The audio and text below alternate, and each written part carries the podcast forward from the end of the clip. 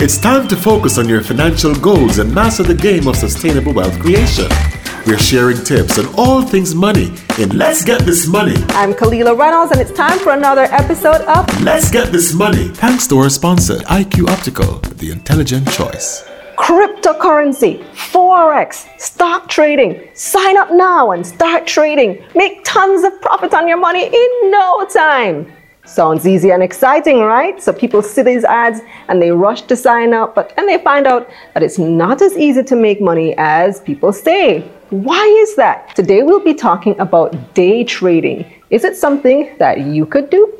So, day trading. What is it? It's the buying and selling of financial instruments to take advantage of small movements in the price within the course of one day, yep, twenty-four hours. And you can do this with foreign currencies, crypto, futures, stocks, and other securities. Stock market day traders use the trading platforms offered by the stock exchange or their brokers. So day trading requires deep knowledge of the market in which the securities are being traded. You also need information on the securities, a significant amount of time because it can be pretty much a full-time job. You'll need software, and let's not forget, some money. Now, a day trader will need most, if not all, of these resources in order to identify and execute opportunities, and even then, making a profit is not guaranteed. A trader needs a broker to process orders, access to a computer, access to live data of stock movement, live data of company announcements, news from all over the world that may spark movement in a particular security, and economic statistics. So day traders need software that helps them to gather and filter data and identify the different indicators that they use to make buy and sell decisions. Lastly, day traders need access to money, because what good is an opportunity if you don't have money to take advantage of that opportunity?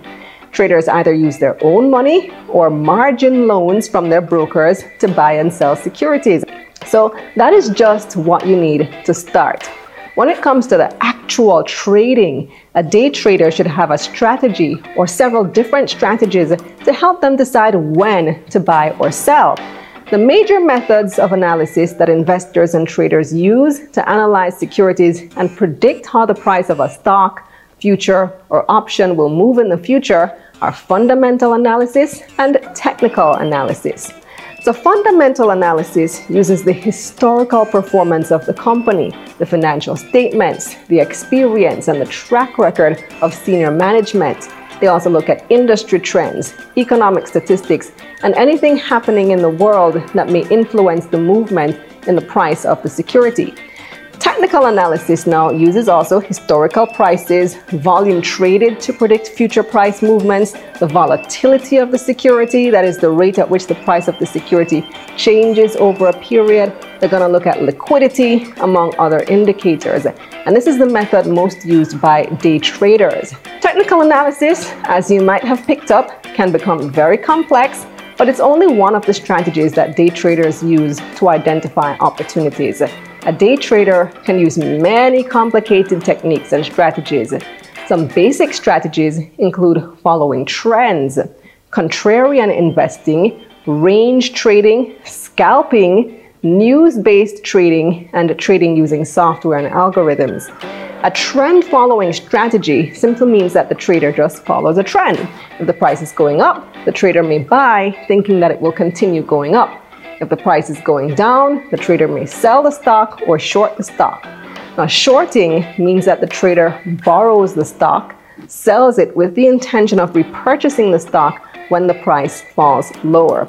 At this point, the trader will return the stock to the person or broker that they borrowed it from, pay a small fee, and keep the difference between the high selling price and the low purchase price, and that's how they make money. That's it for this episode of Let's Get This Money.